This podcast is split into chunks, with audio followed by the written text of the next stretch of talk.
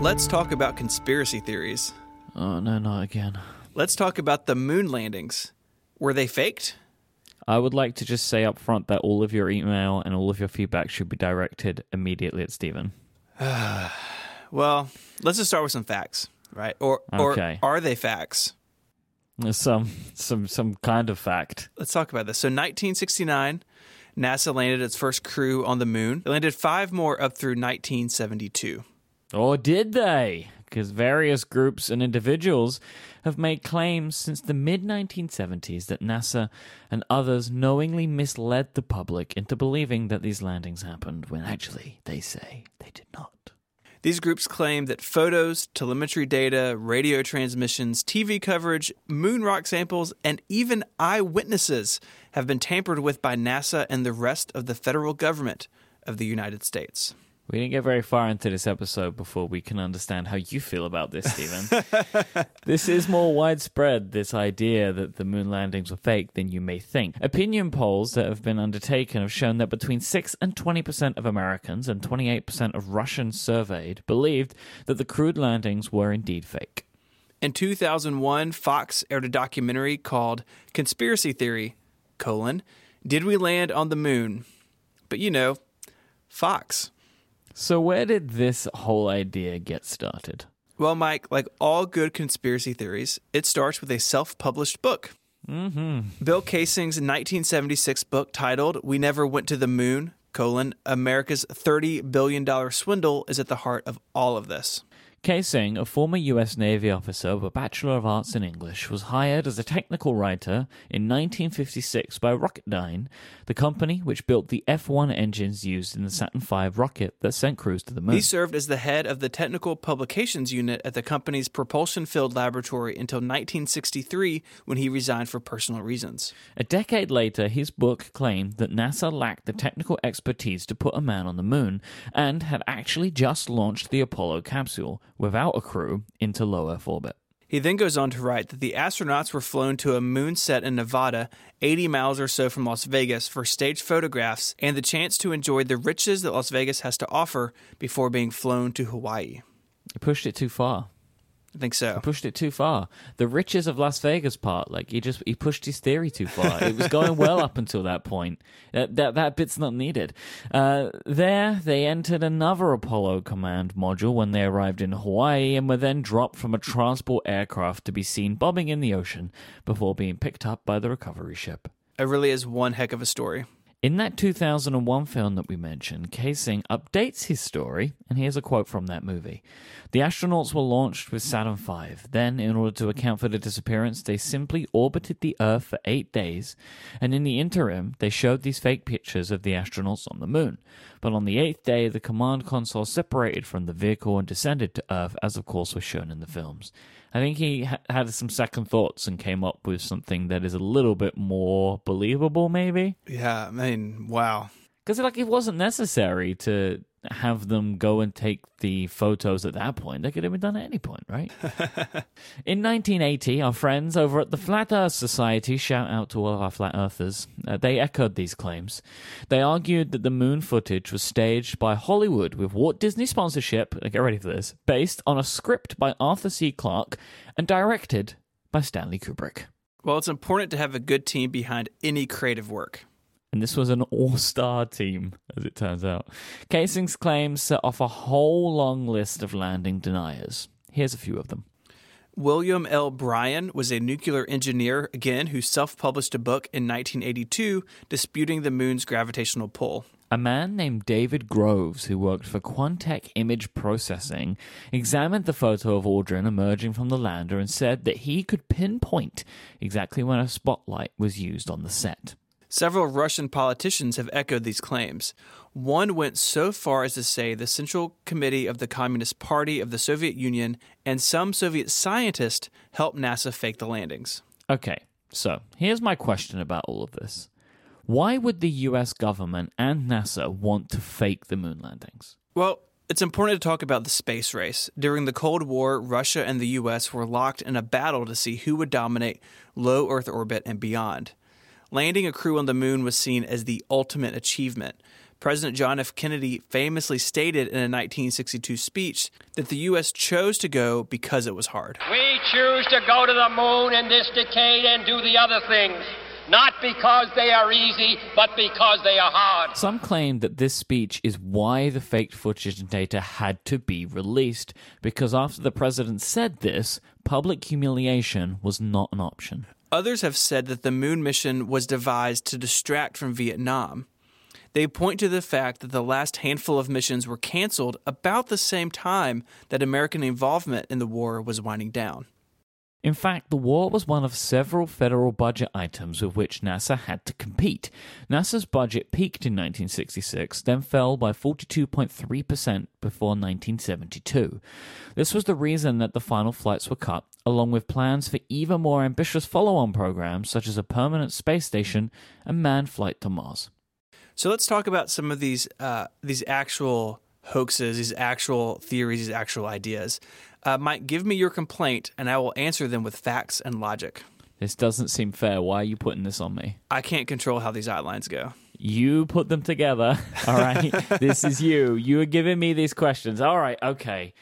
Let's talk about photos, shall we? Okay. In some photos taken on the moon, there are crosshairs that can be seen behind objects. These crosshairs, which were etched onto the glass of the lenses, can be seen to be poking out from behind objects. How is this possible? This only appears in copied and scanned photos, not the original prints.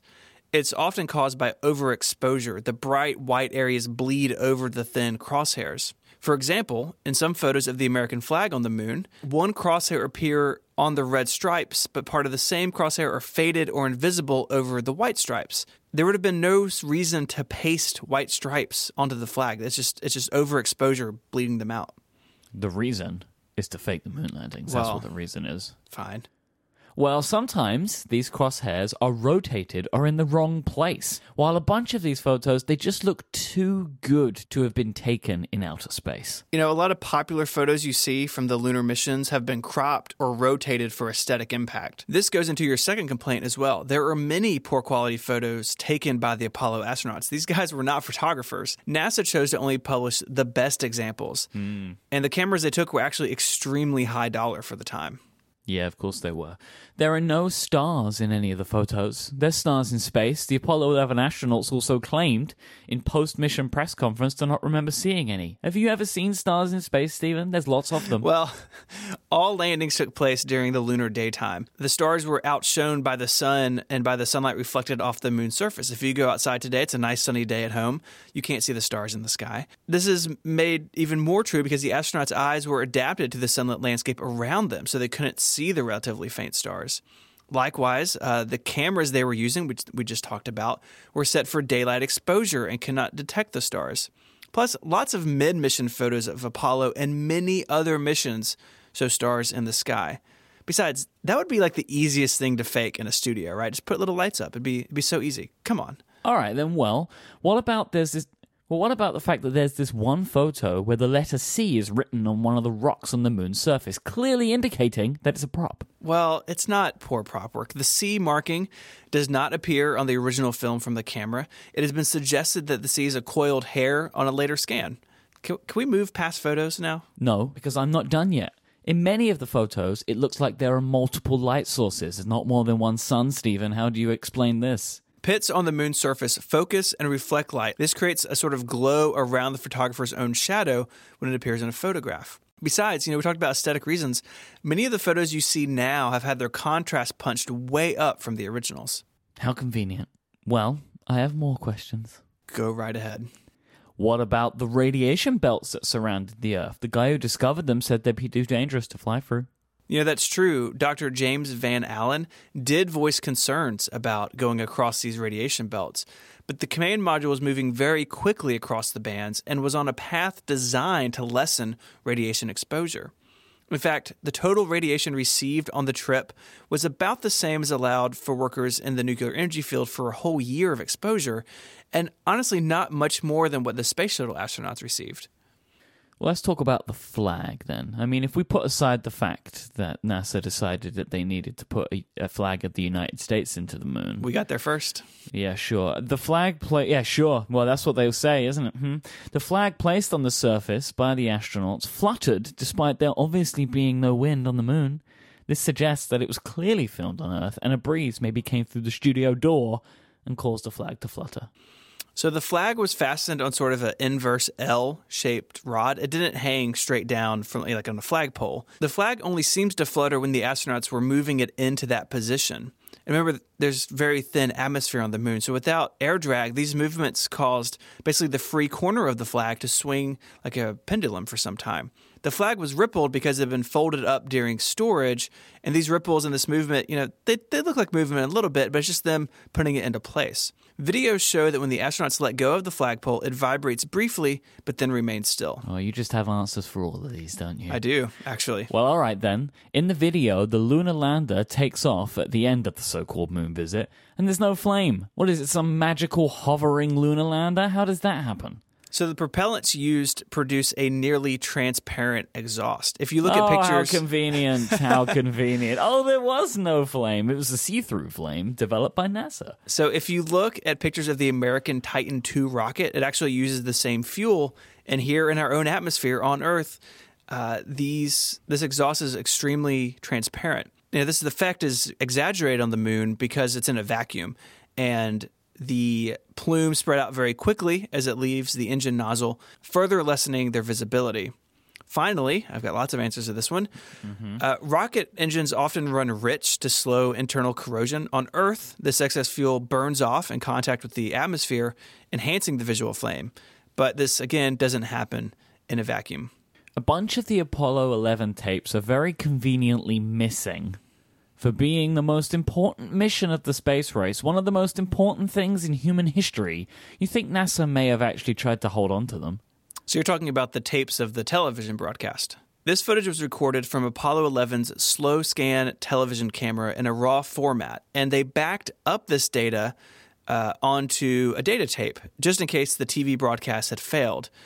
In real time, the broadcasts had to be converted into the NTSC format, which degraded the video. Now, in 2000, it came to light that these tapes had been misplaced, and NASA started looking into it. They concluded that the data tapes, again, these backup tapes, were shipped from Australia, where they had been gathered to NASA's Goddard Space Flight Center, and then routinely erased and probably reused a few years later. Australian backup tapes were also erased after Goddard received the reels, following the procedures established by NASA. Lost does not mean they never existed. If we just take one quick aside here for a second, how did this happen? Uh, right, like yeah. this is this is just It's a bad policy. It's a bad this policy. is just stupid, right? Like, how did they not keep all of that? I I cannot understand why they didn't keep it. It's like, nah, It's fine. It's not important. We need the tapes. We need we need we've got security footage to film.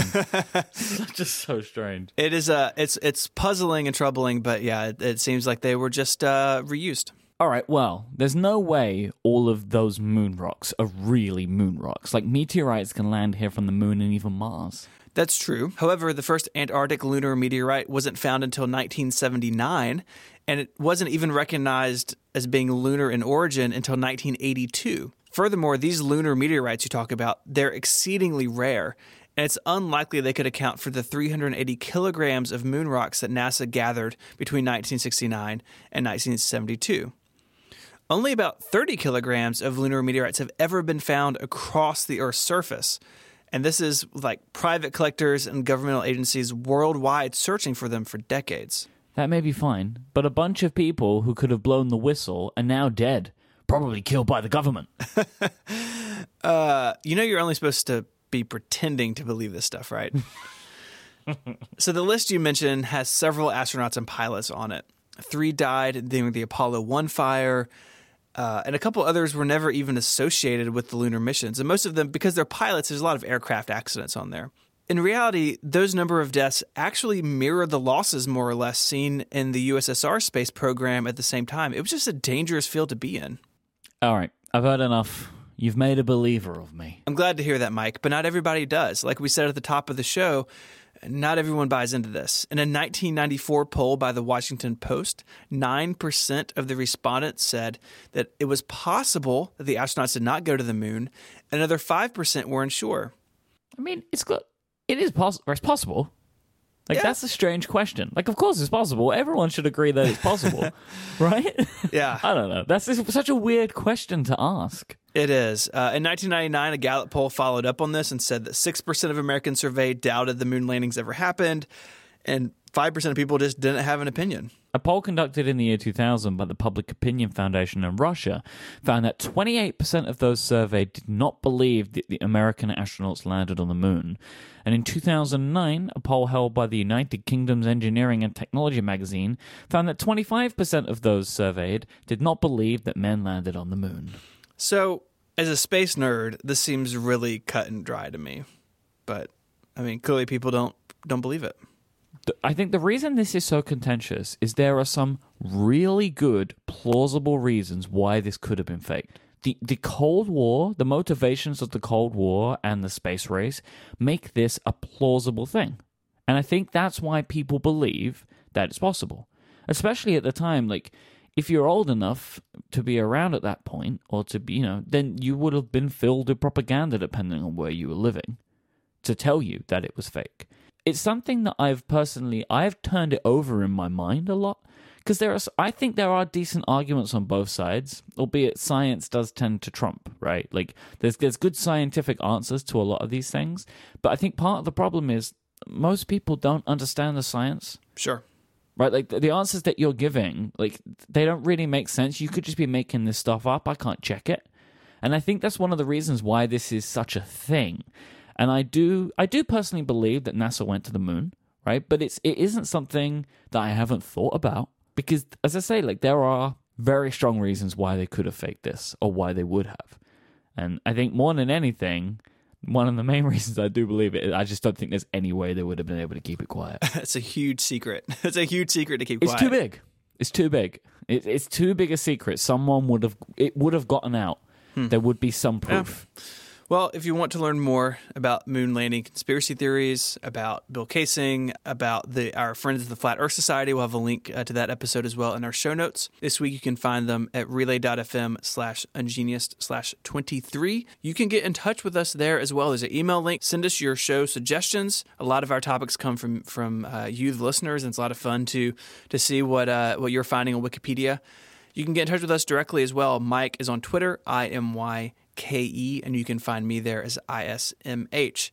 And until our next conspiracy theory, Myke, say goodbye. Goodbye. Adios.